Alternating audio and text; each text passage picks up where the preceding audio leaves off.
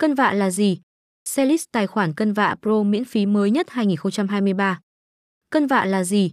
Cân vạ là một phần mềm chuyên được dùng để chỉnh sửa và thiết kế ảnh, poster, thư mời.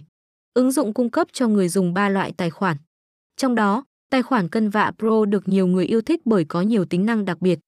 Thông qua bài viết này, Shopji sẽ chia sẻ với bạn list tài khoản cân vạ Pro dùng miễn phí mới nhất 2023.